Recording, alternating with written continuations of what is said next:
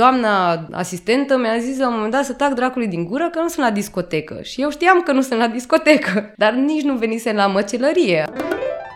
Salut, eu sunt Dana. Iar eu sunt Răzvan. Și ce asculți acum este episodul Pătratul Roșu despre cum e să faci avort în România. Alexandra are 32 de ani și în urmă cu aproape 10 ani a rămas însărcinată. Rezultatul testului de sarcină a fost și cel care a pus în fața cele mai dificile decizii din viața ei de până atunci. Cu un partener speriat de această veste, dar și cu o familie care ea nu-i putea spune, a ajuns într-o clinică de apartament ca să facă avort. Acum, un deceniu mai târziu, ne-a povestit prin ce a trecut atunci. Bună, Alexandra, bine ai venit la Pătratul Roșu. Salut, Pătratul Roșu! Au trecut 10 ani de când ai făcut avortul. Cum erai tu atunci, la 22-23 de ani? Foarte mică, cu relativ total alte priorități, uh, deosebit de needucată și nouă în toată lumea asta modernă a Bucureștiului și uh, cumva deloc interesată de sănătatea mea, sincer. De ce? Ce făceai? Uh, păi na, ești tânăr, nu uh, contează foarte mult uh, repercursiunile în timp a, nu știu, a anticoncepționalelor de obicei, care, uh, na, tratament hormonal uh, de la o vârstă fragedă poate să aibă repercursiuni abia după 10 ani, să zicem, da? Sau, uh, habar n-am, fac un avort acum, dar ce se întâmplă mai târziu? Nu-ți prea pasă de lucrurile astea în momentul respectiv și nici de faptul că te trebuie să te protejezi, nici de ce înseamnă asta, ești young, wild and free. Ce știai tu la momentul respectiv despre avort? Absolut nimic, că se poate face asta în cazul în care e panică. Și dacă nu era panică, ce puteai să faci? Dacă nu era panică, puteai să te protejezi, dar nu știai precis cum, adică la un moment dat ajungeai pe la ginecolog odată la 2-3 ani, când era bai, sau, mă rog, prima dată, și zicea la un moment dat ginecologul, bă, dacă vrei să te, uh, să te protejezi uh, fără prezervativ, ia aceste pastile și vei fi ok și le luam încă de la 18 ani. Dar uh, fără cap și coadă, citind doar niște instrucțiuni de pe un ambalaj și uh, crezând că totul va fi ok atâta timp cât le respect măcar cât de cât. Nerespectând cu strictețe indicațiile puse pe foi letonul acela de aproximativ 20 de pagini, pentru că oricine a deschis un, o cutie de anticoncepționale probabil că a văzut că contraindicațiile și indicațiile sunt uh, deosebit de multe, adică ai efectiv o mini-carte, un mini-bucle de citit. Da, s-a întâmplat să nu fiu atentă și să nu-mi iau pastila la timp, și se pare că până și câteva ore sunt absolut cruciale când vine vorba de uh, genul ăsta de contracepție. Dar prezervativul nu era luat în considerare până la anticoncepționale? Da, fiind într-o relație de mai mulți ani, ceea ce probabil că se întâmplă și la uh, femeile mai în vârstă, în momentul în care ești într-o relație mai lungă, devine cumva mai complicat și mai scump să folosești prezervative. Sincer, adică prețul unei cutii de prezervative este cât? Aproximativ 15 lei, nu? Unei cutii cu 3. Bun, tu pe anticoncepționale efectiv dai 30 de lei pentru o lună. Și cum ți-ai dat seama că e ceva în regulă? Na, habar n-aveam. Pur și simplu mi-am dat seama după foarte mult timp în care uh, nu mai venise ciclu de două luni de zile și uh, ignorând simptome de genul grețuri uh, matinale și uh, grețuri din cauza mirosului și am avut toate simptomele unei sarcini toxice fără ca eu să am habar că sunt însărcinată. De ce sarcină toxică? Vomitam inclusiv din cauza unui miros și eram sensibilă la absolut tot și aveam grețuri nu doar matinale, ci pe tot parcursul zilei. Și citisem după aceea că era vorba despre o, um, adică așa îi se spunea cumva sarcină toxică, genul ăla de sarcină în care corpul tău cumva respinge acel uh, copil care e văzut ca un parazit și vrem să îl dăm afară până ne obișnim cu el. Și atunci era un continuu. Cel puțin așa știam, nu m-a mai interesat pe parcurs de acest subiect și dacă era pe bune sau nu asta, dar uh, așa îmi spusese pe atunci uh, ginecologa și prietenele cu care m-am consultat. Cine M-am prins eu singură, însă foarte târziu, uh, aproape de momentul în care nu mai aveam voie să fac avort, adică am aproximativ la două luni. Pentru că după două luni jumate, intri în perioada în care nu mai ai voie să uh, avortezi. Celelalte persoane din jurul tău nu s-au prins că era ceva în regulă cu tine? Adică dacă tot tu ai ajuns să prins după două luni și ceva, nu era nimeni să uite la tine să zică, bă, da, ce cu tine, de ce vomiți sau nu? Ascundeai aceste lucruri? Da și nu, adică prietenele mele apropiate erau fetele de la facultate și eram în sesiune și uh, prioritatea noastră era um, trebuie să facem proiectele astea, nu mai conta nimic altceva, uh, așa că nu eram destul de, nu știu, relaxate să zic, ca să ne observăm unele pe celelalte și celălalt om uh, apropiat din viața mea era iubitul meu de atunci, care știa mai puține decât mine despre asta. Și în momentul în care ți-ai dat seama, ai făcut probabil un test, nu? Da, am făcut un test de sarcină și am sperat să existe ceea ce se numea pe net un, un false positive, dar bineînțeles că în sinea mea știam de asemenea că nu poate fi cazul de așa ceva, că asta se întâmplă odată la nu știu câte teste. L-am mai făcut încă o dată și am, apoi am spus ok, asta e, next steps. Și cu cine ai vorbit imediat după? Am încercat să vorbesc cu prietenul meu, care era deosebit de panicat. În primul rând era frică că o să afle maică sa, ceea ce pe mine m-a, m-a scos din sărite și m-a înfuriat uh, deosebit, pentru că na, mi se părea că prioritatea nu este maică sa, ci eu. Uh, și atunci am hotărât că e cazul să fac eu din mine o prioritate și să încep să întreb niște prietene care, bineînțeles, habar n-aveau că la vârsta aia niciuna nu trecuse prin asta. Și am ajuns până la urmă să vorbim cu o prietenă de-a prietenului meu, care era mai în vârstă și făcuse deja un avort. Și acum ți l-a descris. Da, ea nu mi l-a descris deloc. Mi-a zis, te duci în clinica asta și rezolvi problema, cam atât. Adică m, nici nu ne cunoșteam astfel încât să existe genul ăla de relații de apropiere, ca să ai parte și de emoția discuției și de un sfat uh, puțin mai cald. A fost uh, cât se poate de uh, steril și funcțional. Ăsta e numărul. Costă atât. Aveți nevoie de ajutor? Bine, e 10 milioane. Ok. Și tu cum te simțeai? Uh, Măi, uh, dându-mi seama de mm, faptul că nu aveam lângă mine neapărat un, um, nici măcar o, o femeie puternică, aveam jumătate de, un sfert de bărbat, mai speriat decât mine, mi-am spus că ok, trebuie să trec prin asta și chiar dacă ajutorul lui va fi minimal, trebuie să scap de problema asta, pentru că o consideram a fi o problemă și uh, să-mi văd mai departe de viață, bineînțeles, relația noastră nu va exista dincolo de acest avort. Și el a fost de start de acord cu avortul, adică nu... A, nu știa cum să se grăbească, adică dacă m-ar fi putut uh, duce în fața unui cabinet să nip it in the butt, cum zic uh, englezii, ar fi făcut-o în instant. S-a speriat foarte tare, pentru că, într-adevăr, la vârsta de 20 ceva de ani nu te-ai prins încă ce vrei să faci uh, cu viața ta și cu atât mai puțin știi ce ai putea să faci cu un copil neavând nici măcar, uh, nu știu, din ce bani să-l crești, adică ești încă la facultate atunci. Și ai mers din start pe sfatul prietenei respective cu clinica sau nu te-ai mai interesat și de alte opțiuni? Nu m-am mai interesat de alte opțiuni, tocmai pentru că uh, internetul nu o să-ți spună foarte multe despre um, întreruperi de sarcină, mai ales uh, din uh, perspectiva faptului că noi fiind puțin mai mult religioși ca uh, stat, practic, nu vedem practica asta ca fiind una tocmai legală și atunci majoritatea clinicilor pe care le găseai erau unele cel puțin dubioase și voiam să ajung măcar la una la care fusese un cunoscut. Să nu am surprize și mai neplăcute decât, uh, na, worst case scenario. Mai ții minte ziua în care, nu știu, ai sunat și ai făcut programarea sau cum a decurs? În Ziua în care am făcut programare nu mai știu absolut deloc, chiar deloc. Dar țin minte că la un moment dat am sunat într-adevăr la o altă clinică pe care o găsisem pe net, dar era clinică de ginecologie și mi-a zis, doamnă, îmi pare rău, noi nu facem avorturi pentru că nu facem. Sunați în altă parte. La revedere, mulțumesc. Mai mult de nu facem. Nu, pentru că am înțeles uh, ulterior că unii aveau motive strict legate de religie pentru care nu făceau asta. Adică spuneau că ei sunt credincioși și că Dumnezeu uh, spune că asta este, asta e o crimă și ei nu sunt criminali sau nu.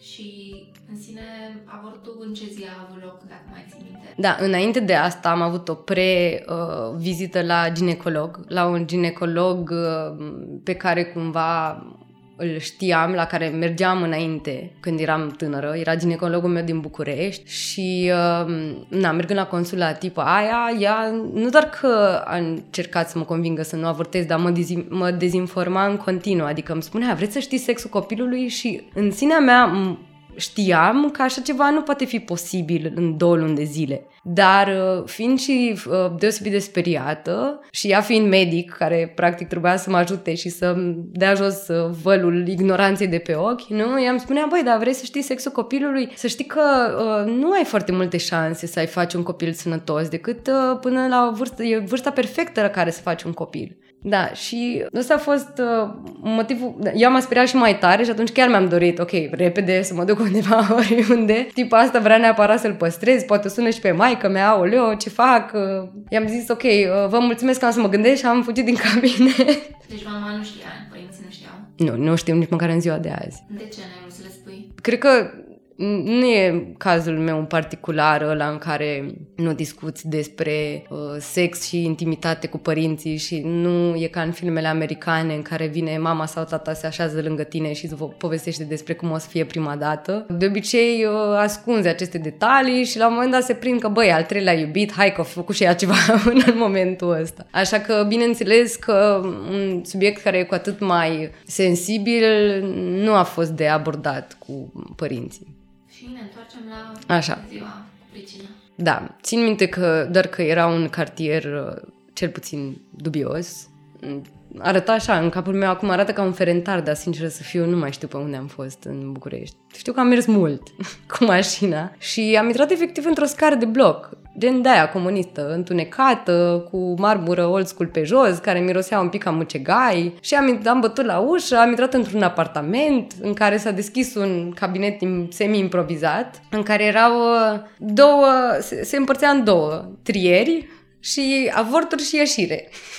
Era așa, un fel de abator. Intrai frumos ca văcuța, îi dădeai uh, buletinul, scriai consimt că, semnai, scriai data. Lângă mine erau niște doamne care păreau să se răzgândească, dar mai aveau încă cinci copii cu el, adică era super că veniseră și cu copii. Ei, bravo! Așa, după care ți, îți așteptai rândul. Era clasă de, uh, ok, nu mai știu cartierul, dar nici clinica sau mai există clinica aia, mi-ai căutat-o între timp să vezi. Habar n-am. Era un număr de telefon. Deci nu cred că... Adică nu era neapărat o clinică în sine. Nu mi-a zis cineva, du-te la clinica Elite uh, SC, nu știu ce, cu litere mari volumetrice și luminoase puse pe clădire și săgețele și un pamflet pe care îți explică lucruri. Nu, era un număr de fix la care sudai, ziceai vreau o programare, în ce lună sunteți, ok, mulțumesc, veniți ora de ziua Y. Ok, și când ai ajuns acolo, ți s-a dat un dosar, ceva, nu? Mi s-a dat un dosar în sensul de o foaie pe care să semnez că sunt de acord și că am înțeles implicațiile medicale, etc. Care erau? Că pot exista complicații, cum o să fiu sedată probabil, dar uh, sinceră să fiu, am citit așa printre rânduri și am semnat destul de repede pentru că era doar o foaie față verso. Înțelesesem oricum dinainte faptul că na, Evident că mă supun unor uh, riscuri și știam care sunt alea medicale în mare parte. În rest, procedura nu ți-a explicat nimeni și nu zicea nimeni ce o să se întâmple efectiv, deci am semnat.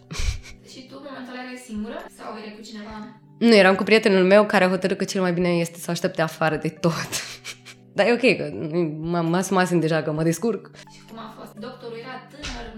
A, nu, ei erau uh, complet nemulțumiți de faptul că ai venit acolo și că fac lucrul ăsta. Părea așa că tu, uh, păcătosul, ai venit la niște oameni care au ales să păcătuiască la rândul lor pentru tine și că ar trebui să stai dracului și să taci din gură. Țin minte o singură chestie din timpul operației, pentru că chiar nu știam ce se va întâmpla și în ce fel. Te punea, practic, să stai ca la ginecolog, cu picioarele desfăcute, ok, super, după care îți dădea o anestezie care era doar locală și pe mine doar mă amețise, așa că am simțit tot. Și doamna asistentă mi-a zis la un moment dat să tac dracului din gură că nu sunt la discotecă. Și eu știam că nu sunt la discotecă, dar nici nu venise la măcelărie, adică uh, așteptam nu gen un tratament uh, cu mânușă, că mă rog, probabil că înțelesesem și eu că nu fac un lucru tocmai bun, cel puțin din prisma faptului că nu am fost atentă și că trebuia să fiu puțin mai responsabilă, dar de acolo până la un comportament din ăsta de asistentă bodyguard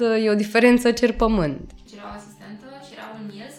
Uh, Parcă era un domn doctor. Era cu siguranță un domn doctor. Erau două asistente și un domn doctor. Și el nu zicea nimic, nu spunea urmează să fac sau ce-ți fac aici? Îți spunea asistenta, o să-ți facem o anestezie, după aia o să simți un disconfort și după aceea o să terminăm. Asta a fost tot. Având în vedere că tu era clar că urlai de durere dacă ai spus că te credeau la discotecă, n-au simțit nevoia să zică ok, să-ți mai dăm niște ceva, nu știu, anestezie. A, nu, nici nu se punea problema. De ce să-ți mai dea anestezică? Tu ai venit acolo făcând o prostie, adică ce, nu e un serviciu de lux, e un serviciu de nevoie, pe care tu l accepti așa cum e. Și camera aia arăta ca un cabinet în sine. Să ne imaginăm că e un fel de separeu din acela de la spital în care îți trage o perdea, o perdea din aceea albastră, țin minte clar că era perdeaua albastră și avea niște instrumentare pe lângă, dar nu era mai mare decât camera asta.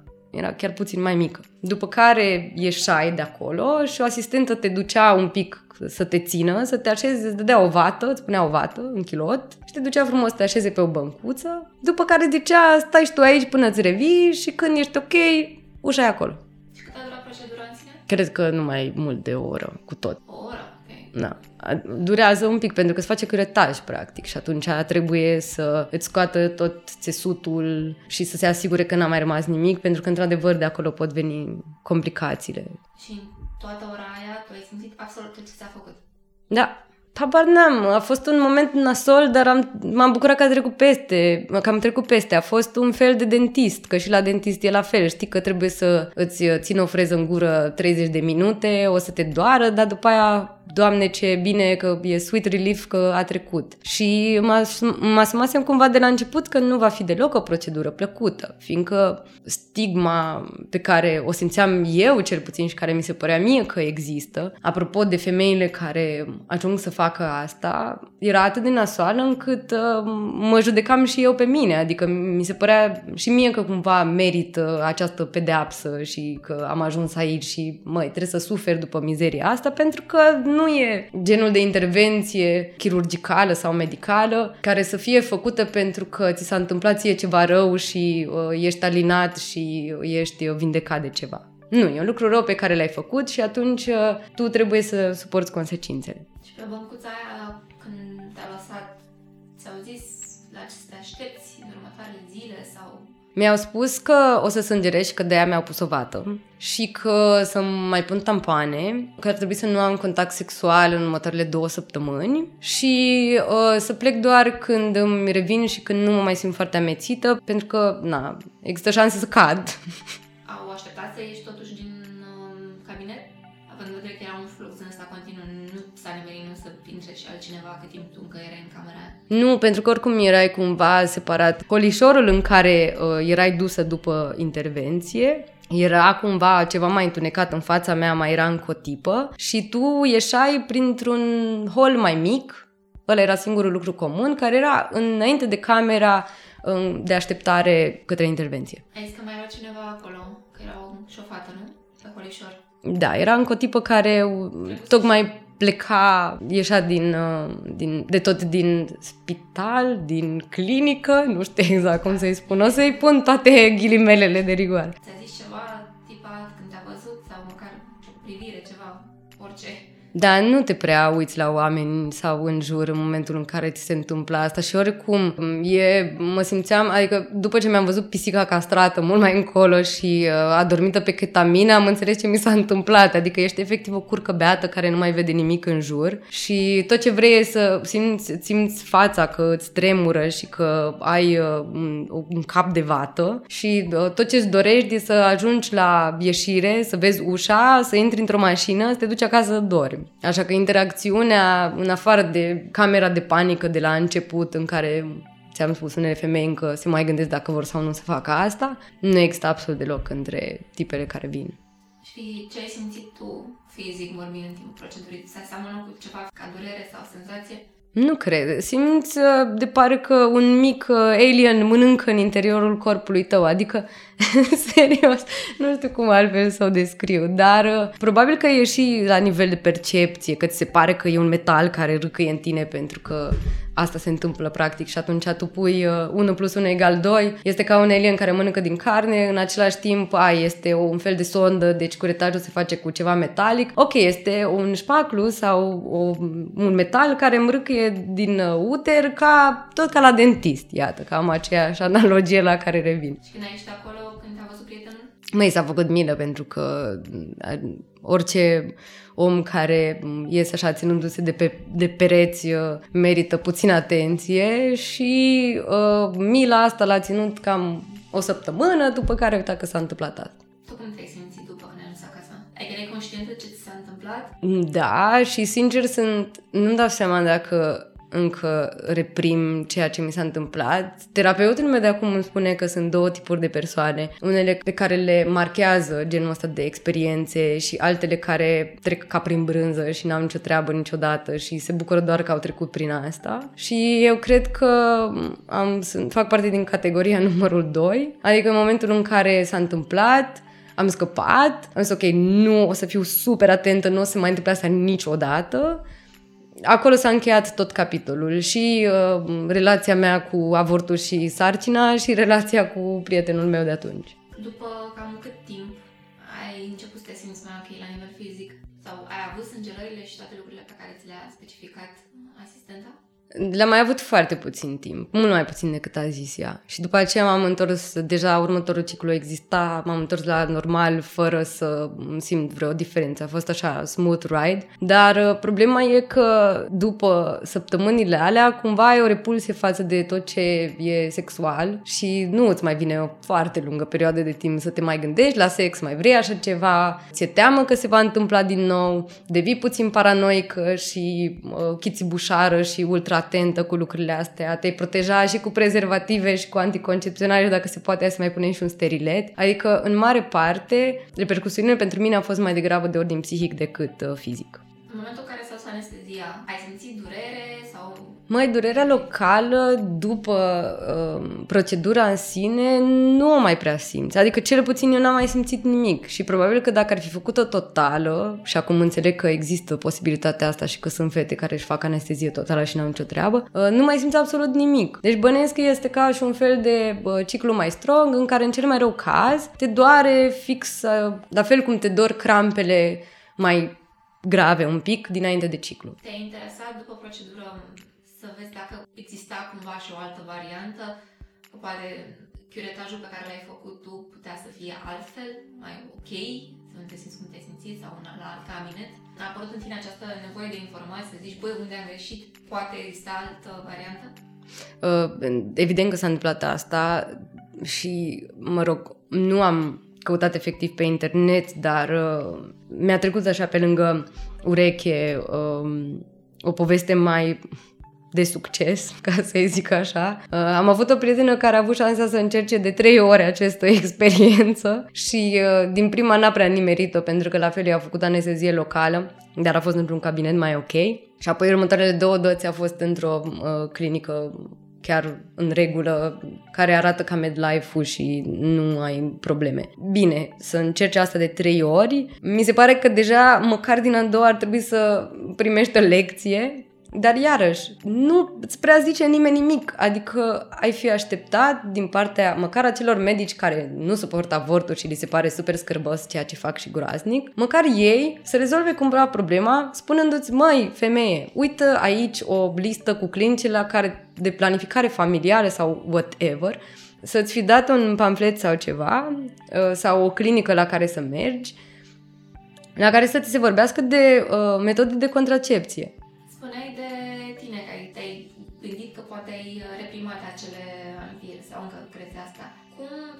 ca mm, femeie?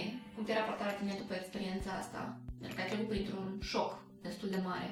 Da, aici depinde foarte mult, cred, de cum ești construit tu ca om. Pentru mine, mereu cariera a fost uh, o chestie mai importantă decât uh, viața de familie și nici până în ziua de azi nu vreau un copil, numai că, într-adevăr, întrebarea pe care ți-o pui mereu e, e, sunt asta din cauza că așa sunt eu? Sau poate e o chestie reprimată, super adânc și ai această teamă de a avea un copil tocmai pentru că ai trecut printr-o experiență nasoală. Chiar dacă experiența aia nasoală s-a situat într-un moment în care nu aveai de ales și asta era situația și știai că nu vrei să păstrezi copilul ăla pentru că nu era niciun momentul nici cu omul care trebuie, mereu o să spui întrebarea, e avortul motivul pentru care acum uh, mă gândesc altfel la familie, la partea de sarcină și la ce înseamnă să mă văd eu pe mine într-o oglindă însărcinată. Dat fiind faptul că la un moment dat am urât lucrul ăsta atât de mult și mi-am dorit atât de mult fix opusul, Pentru că dacă se întâmplă asta, cred, la, și la o vârstă destul de fragedă în care încă te mai formezi și de-abia înțelegi ce cu tine, probabil că sedimentezi și niște gânduri din astea ucigașe față de viitorul tău copil. Având în vedere uh, informațiile pe care le-ai acumulat între timp, cum ai fi putut de fapt să aibă loc acel avort, dacă ți-ar fi dat șansa să uh, ți imaginezi tu ca la carte? Cred că multe dintre noi um, avem, am văzut probabil o reprezentare romanticizată a ce înseamnă clinică de avort și planificare familială din filmele din state cu, ok, cea mai nasoală chestie care ți se poate întâmpla e să arunce niște creștini cu ouă în tine la intrarea din clinică și să spună avortul este crimă, dar după aceea intri într-un spațiu safe în care cineva chiar te îndrumă și oamenii se comportă frumos cu tine și te învață cum să nu mai greșești. Probabil că, mă rog, asta nu eu, dar poate că alte femei ar avea nevoie mai mult de sprijinul părinților care practic să îi asigure că orice s-ar întâmpla rău, we got you, e ok, ne interesăm împreună, ești într-un spațiu safe, aici poți să ne zici orice, whatever, și după aia să ajungi de-abia în pasul 2, în care, bineînțeles, oamenii care fac asta să-și asume că fac asta până la capăt, fără să terorizeze și să marcheze pe viață niște femei care săracele n-au greșit cu nimic altceva decât uh, să ia o decizie care din punctul lor de vedere este bună nu? Pentru că de ce să ajungem iarăși în perioada de decreței în care să ajungem să ne urăm copiii mai târziu versus să optăm să nu-i avem atunci când nu-i vrem. Na, și în mare parte dacă procesul ăsta ar fi fost mai despre învățare, luarea minte, opțiuni, doamne, opțiuni și cât de cât confort psihic care să fie oferit măcar din partea medicilor care practic te-au supus la această procedură, așa, cred că e mai puțin, o procedură mai puțin marcantă. Ce diferență ar fi făcut dacă um, și înaintea procedurii și după ai fi avut un terapeut, un consilier care să stea lângă tine și să-ți explice sau măcar să te asculte. Da, cred că la noi foarte mulți dintre acești terapeuți uh, țin loc de mamă și de tată și uh, de iubit uh, secure, așa că probabil că ar fi făcut toată diferența din lume tocmai prin prisma faptului că te-ar fi ferit de niște uh, șocuri pe care n-ai cum să le eviți. Pentru că tu mergi acolo într-un uh, necunoscut și un întuneric din care nu știi nici cum nici odată ce ai intrat ce ți se întâmplă, este un escape room, efectiv, în care ești așa, bârui prin întuneric, bă, s-ar putea să mă marcheze și să fie foarte nasol, sau s-ar putea să nu, s-ar putea să ies de aici ok și cu o experiență normală sau cu una pe care să o tărăsc după mine toată viața. Așa că atât la intrarea în cameră, cât și la ieșire, dacă ai un ghid, cred că poate să fac toată diferența din lume. Spuneai la început că tu nu ai, uh, nu, nu i-ai spus mamei, nu i-ai spus părinților. S-ar fi schimbat ceva dacă tu ai fi vorbit cu părinții tăi la momentul respectiv? Asta doar în măsura în care părinții tăi sunt și prietenii tăi și uh, v-ați permis unii altora o deschidere și o apropiere din asta prietenească și uh, emoțională. Dacă, în schimb, nu sunt prieteni, probabil că ar fi fost o extra traumă de care chiar n-ai nevoie în momentul ăla. Tu așa ai simțit că era o extra traumă pentru părinții tăi, dacă le spuneai când ce treceai? Pentru foarte mulți părinți este o rușine până și să rămâi însărcinată să vrei să avortezi. Și mulți dintre părinți cred că își obligă copiii, probabil că nu ai mei, probabil că ai mei și-ar fi dat seama că na, sunt, uh, au o facultate, așa, probabil că mulți părinți uh, te ajută cumva, adică, mă rog, te obligă de fapt să iei decizia de a păstra copilul. Și după aceea le este rușine că l-ai păstrat. Așa că oricum, orice ai face, în situația în care nu ești foarte apropiat față de ai tăi, nu cred că are cum să fie o experiență plăcută și senină, ci e probabil una cel puțin, dacă nu traumatizantă, măcar stresantă. Spuneai de faptul că după experiență aveai niște rețineri când veneam vorba de sex, adică de fapt nici nu simțeai nevoia. Cam după cât timp a început să-ți revii? Abia după ce închei uh, capitolul care practic e fața avortului pe care l-ai făcut, cred că poți uh, să mergi pe bune mai departe. Asta în situația în care omul respectiv na, e și el neexperimentat și se comportă total anapoda.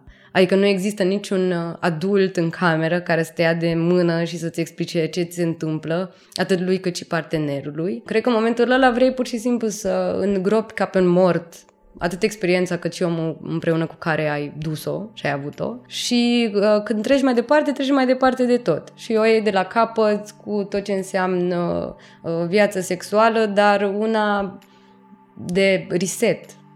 Niciodată construind pe ce s-a întâmplat înainte. Și la tine cam când a fost? Adică când ai simțit?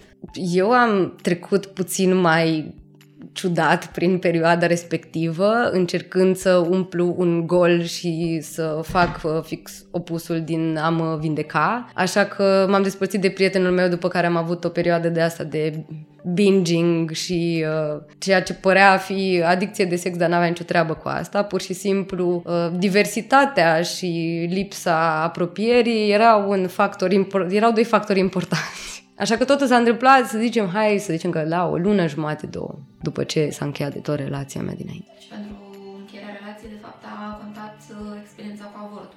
Dacă n-ar fi apărut asta, voi ați fi rămas împreună, nu? Sau... Probabil că am fi rămas împreună până s-ar fi consumat uh, relația noastră, care oricum era una de asta, puerilă, neexperimentată, nu știm ce facem, nu ne înțelegeam minunat și simțeam oricum că mai e de explorat. Însă, într-adevăr, fix experiența asta m-a învățat niște lucruri foarte importante despre el și despre cât e capabil să ajute și să sprijine în momentul în care este nevoie și da, tocmai de asta a fost un factor important și un factor decizional. Și toată povestea asta, el și-a cerut scuze la un moment dat? Adică a zis ceva, a simțit că poate ar trebui să facă mai mult? Uh, nu cred că... Probabil că din punctul lui de vedere poate că ar fi trebuit să facă mai mult sex. Adică nu... Pentru el n-am avut niciun cap și nicio coadă. Adică a fost așa un bump in the road. Ai pus un pic frână, ok, hai să călătorim mai departe cu această mașină. Uh, nu, nu a procesat emoțional deloc toată întâmplarea. A fost efectiv o piedică peste care a trebuit să treacă și odată ce am trecut, totul trebuia să revină la normal. Te-ai nimerit cu situații în care prietene cereau ajutorul pentru partea de avort și ai fost nevoit să intervii, să le ajuți? S-a întâmplat o singură dată. Am intervenit în sensul în care i-am spus orice ai face, nu face ce am făcut eu. A fost mult mai târziu după avortul meu și am a existat deja momentul ăla în care simt că cred, nu, nu-mi dau seama dacă am să dreptate, simt că au început să apară din ce în ce mai multe clinici cu oameni și ginecologi normal la cap, care să își asume procedura asta și ea a ajuns la o clinică în care i-au făcut pe bune avort i-au făcut un avort normal la cap, în sensul în care i-au făcut anestezie totală, a știu ce îi se întâmplă, i s-a explicat procedura, Uh, și a fost trimisă mai departe la ginecologa ei ca să discute despre ce se întâmplă mai departe cu corpul meu și ce metode de contracepție voi vrea să folosesc pe viitor. Ai simțit vreodată nevoia sau, nu știu, în sinea ta te-ai gândit că de ce n-am dat în judecată poate clinica aia, cabinetul ăla, că, sau să verifici dacă ei chiar funcționau legal, având în vedere condițiile pe care le ofereau? Da, partea ciudată e că acum când spui am plătit bani cash, adică nu țin minte să mi se dat vreun bon. Din păcate nu, cred că vrei să, că vrei pe viitor să te implici cât mai puțin, mai ales dacă ți-e frică în momentul ăla. Cred că acum, dacă ar fi să repete experiența acum, dar bineînțeles că n-aș mai lăsa la latitudinea unui prieten pe care îl cunosc așa din greșeală de la altcineva, n-aș lăsa decizia asta pe mâna unui terț. Dar dacă ar fi acum să trec prin aceeași experiență, probabil că m-aș lupta mai mult pentru drepturile mele și m-aș duce să iau pe ea de păr. Însă în, atunci, în, când aveam eu 23 de ani, acum 10 ani, uh, nu exista Me Too și uh, femeile sprijină femeile și nu exista așa ceva. Erai uh, singură cu colegele tale, dacă gagicul te ajuta bine, dacă nu, e viața. Cu ce crezi că te-a schimbat la felul în care ești tu ca om? Uh, cred că dacă experiența asta este una mai puțin plăcută și treci prin ea cu succes, îți confirmă cumva faptul că ești un adult capabil să ia niște decizii corecte și uh, nu tremuri în fața unei chestii care e mai degrabă de grown-ups, nu? Că așa vedeam că lucrurile astea cu sexul și însărcinarea și whatever sunt uh, chestii care, de, care țin de a fi adult, aia care își plătesc chiria și facturile la timp, așa că cumva faptul că am luat o primă decizie foarte serioasă apropo de corpul meu și ce fac cu el și care este momentul în care vreau să continui sau să nu continui o sarcină, cred că asta uh, îți, îți dă o putere și te, te învață că de aici încolo you're on your own și că my body, my uh, temple, uh, bărbații n-au ce să-mi zică mie de când e ok să avem copil sau să avortăm sau nu. Te gândești că poate dacă era o doamnă ginecolog care ar fi fost altfel, nu știu, serviciile la momentul respectiv, poate era să raporta altfel la tine? Mm, posibil ca o femeie să înțeleagă mai bine despre ce e vorba, dar Uh, doar din perspectiva faptului că are același uh, organ genital și nu neapărat uh, fiindcă ar înțelege neapărat prin ce trece. Adică mi se pare că dacă lucra la același cabinet și accepta ca lucrul respectiv să se facă în condițiile alea, păi aia nu era o persoană sau un medic care să ia treaba asta în serios și să facă din asta un act medical. Ar fi fost tot un abator style cum simți tu că te-a schimbat toată experiența asta după toți anii care au trecut? Pentru ce ești, uh, nu știu, recunoscătoare și pentru ce nu?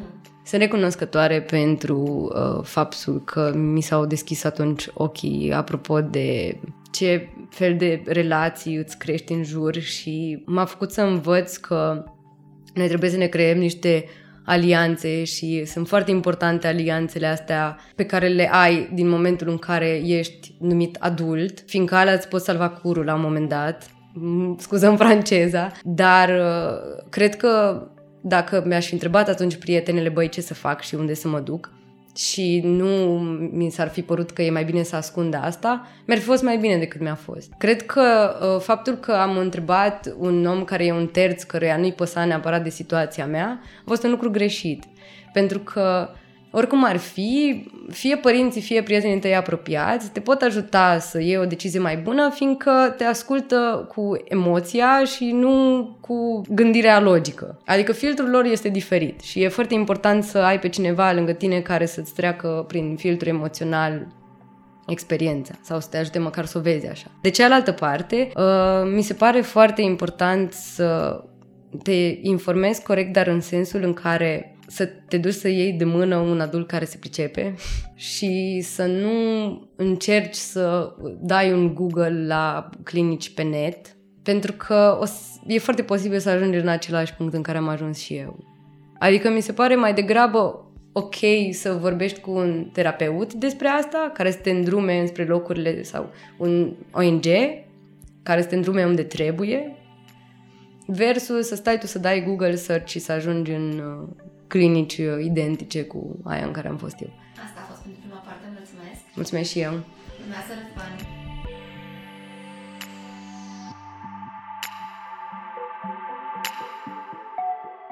Prin Pătratul Roșu vrem să te ajutăm să afli mai multe despre lumea din jurul tău și despre sexualitate. De aceea, înainte de acest episod, ți-am cerut să ne spui care sunt curiozitățile despre subiect. Ce asculți mai departe sunt întrebările primite din partea ascultătorilor Pătratul Roșu.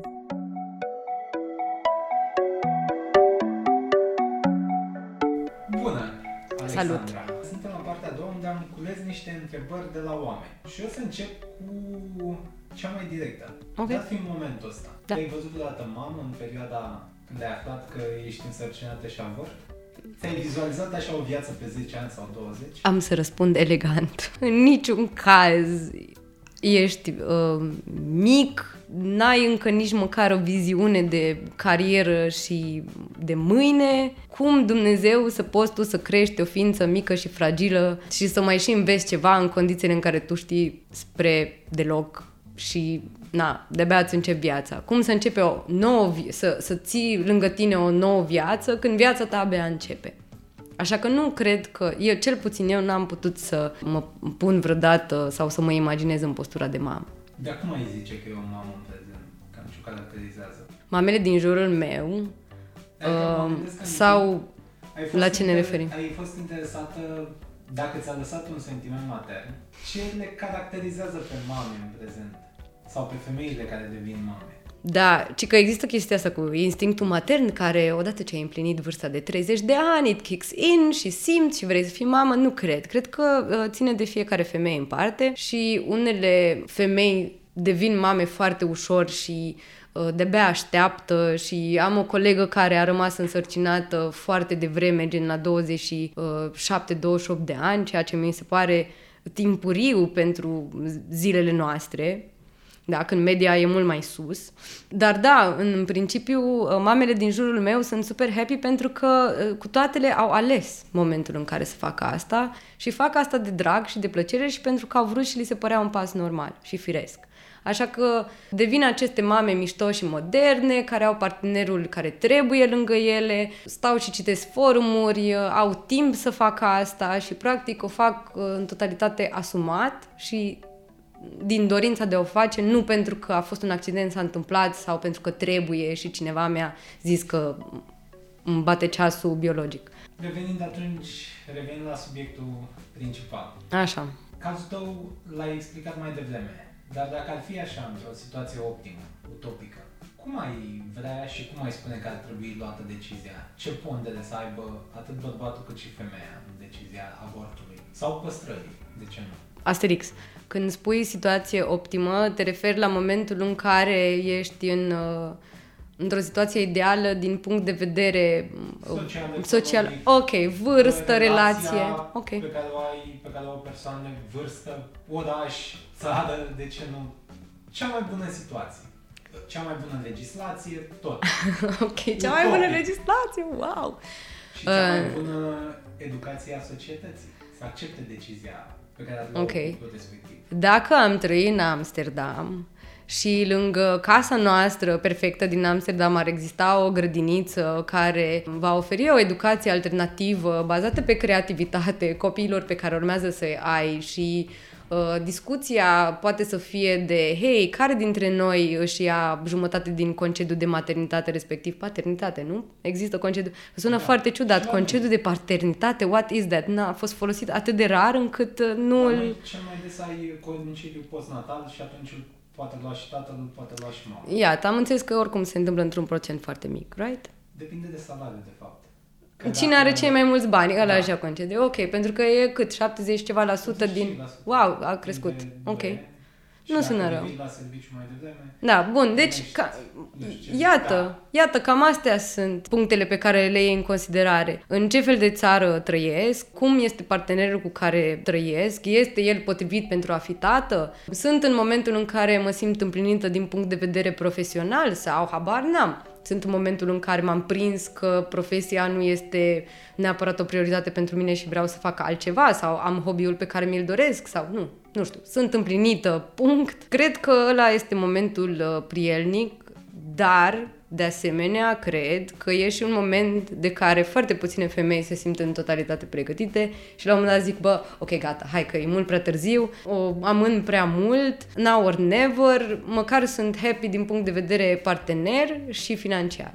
În ce situație îi zice, ducând mai departe discuția de mai devreme, în ce situație îi zice că ar trebui să aibă bărbatul un cuvânt mai mare de spus în altă ăsta? Da. Ar trebui să susțin, să susțină cumva această nouă familie din punct de vedere financiar, emoțional, ca timp, să-și dedice el mai mult timp? Cred că e cea mai grea discuție de avut aia în care mama nu este, adică viitoarea mamă sau tipa care a rămas însărcinată nu vrea să-l păstreze și el vrea să-l păstreze. Cred că e cea mai grea discuție pentru că până la urmă, na, ponderea în capul tău și în creierul tău care probabil că e un pic uh, sexist și gândește biased, bă, e corpul meu, trebuie să fie decizia mea până la urmă, nu ce vrea și ăsta care a adus așa compensatoriu uh, un 10% aport în toată situația în care suntem. Ok, și de asta nu, nu-mi dau seama și nu știu personal ce aș face și ce aș spune în situația în care eu aș spune nu și el aș spune da. Habar. Cred că m-aș duce, l-aș lua de mână și ar merge la un uh, consilier sau la un terapeut sau la un consilier de familie, e același lucru. Câteodată terapeuții pot fi și consilieri de familie, nu? Cuplul. Okay. Dar fiindcă nu avem această educație a mersului la psiholog sau terapeut, un om îndeplinește mai multe funcții pentru că se specializează în mai multe zone. Da, de asta de cele mai multe ori am auzit de terapeuți care fac și consiliere în cuplu sau tratează și cupluri versus... Da. Până la urmă, în societatea în care trăim noi, cred că femeia se cam lasă convinsă de bărbat. Eu așa o văd, cumva. Pentru că presiunea e atât de mare să fii mamă și vezi, ți se spune că ai uh, un ceas biologic și că există acest instinct uh, matern care se trezește la un moment dat și dacă nu l-ai e greșit și ești greșită, încât tind să, înclin să cred că ai spune da, fiindcă băi, așa e normal și dacă nu zic da, nu sunt normală. Cum adică să fiu eu împotriva unui copil?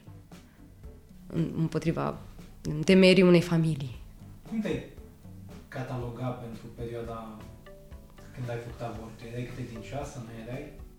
N-am, n-aș putea niciodată să pun egal între uh, biologie și credință. Asta, da, și nu eram credincioasă și nici acum nu sunt. Adică, mă rog, fac parte dintr-o familie tradițională în care, în special mama, este ultra mega super credincioasă și restul familiei a urmat-o. Cred că de asta nici nu i-am spus mamei, pentru că probabil că s-ar fi gândit la niște consecințe religioase care țin de păcat și afterlife, dar nu, nu eram absolut deloc religioasă în momentul ăla. Ce, ce, ce la întrebarea pentru care o pusesem pe asta, a avut religia impact în decizia ta?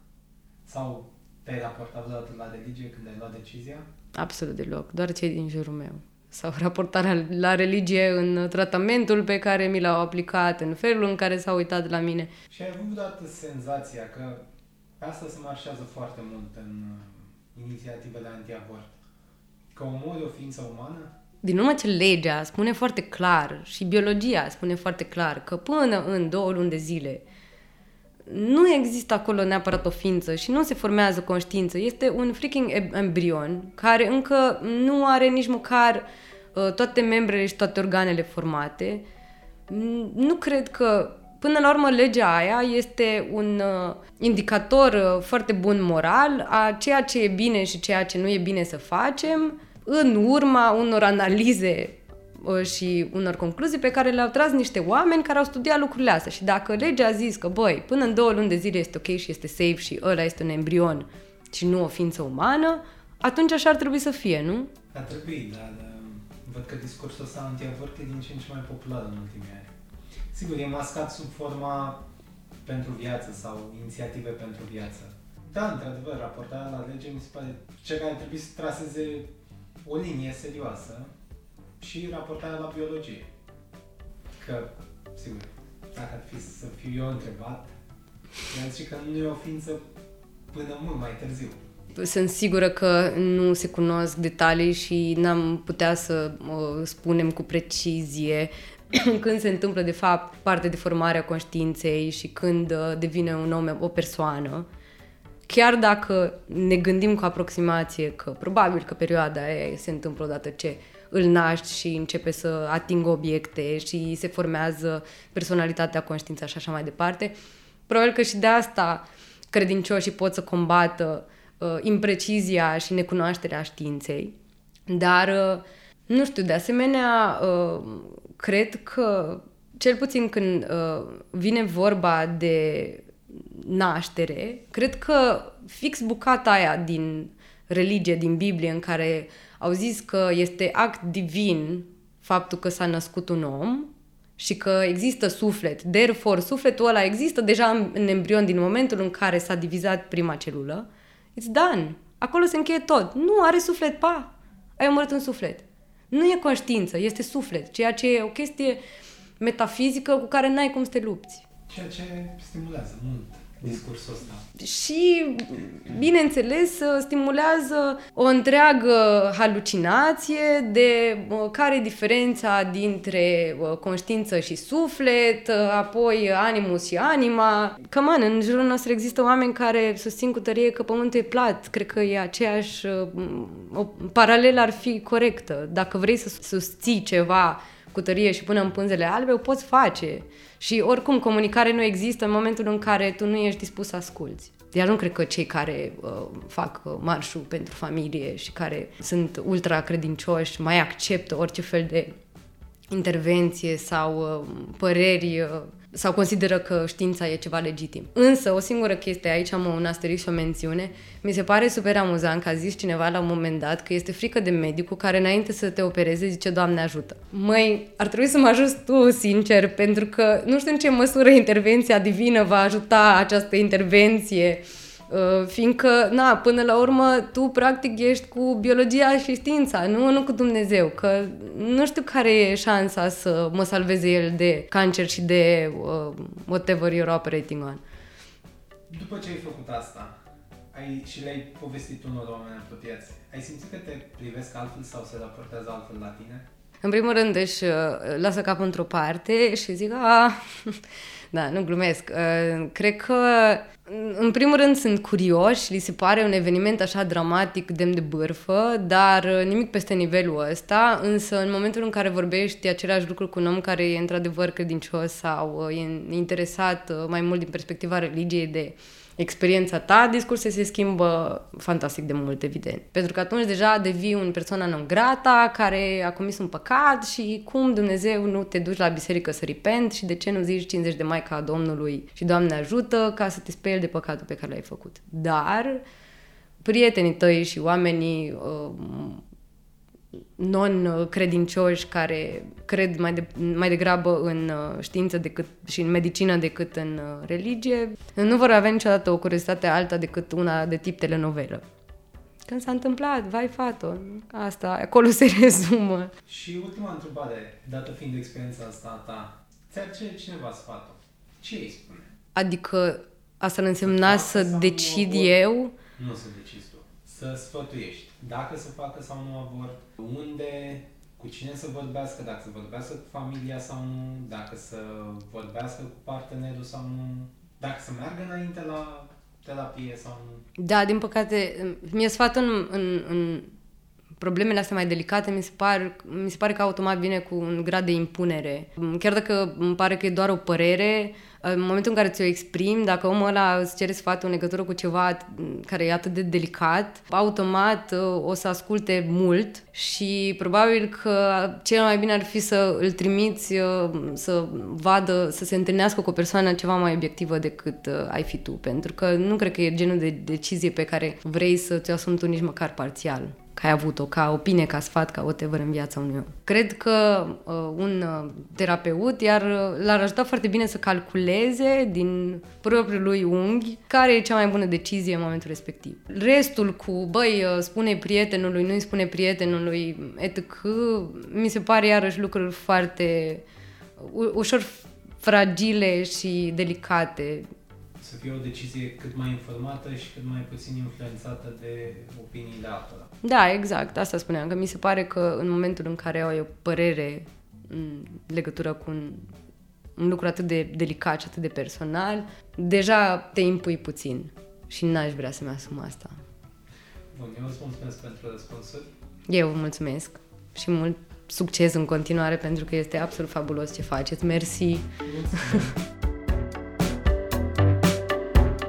Fiecare nou episod Pătratul Roșu poate fi ascultat pe SoundCloud, Spotify și Apple Podcasts. Totodată nu uita să ne urmărești pe Facebook și Instagram ca să afli care vor fi următorii noștri invitați și să ne spui ce ai vrea să știi de la ei.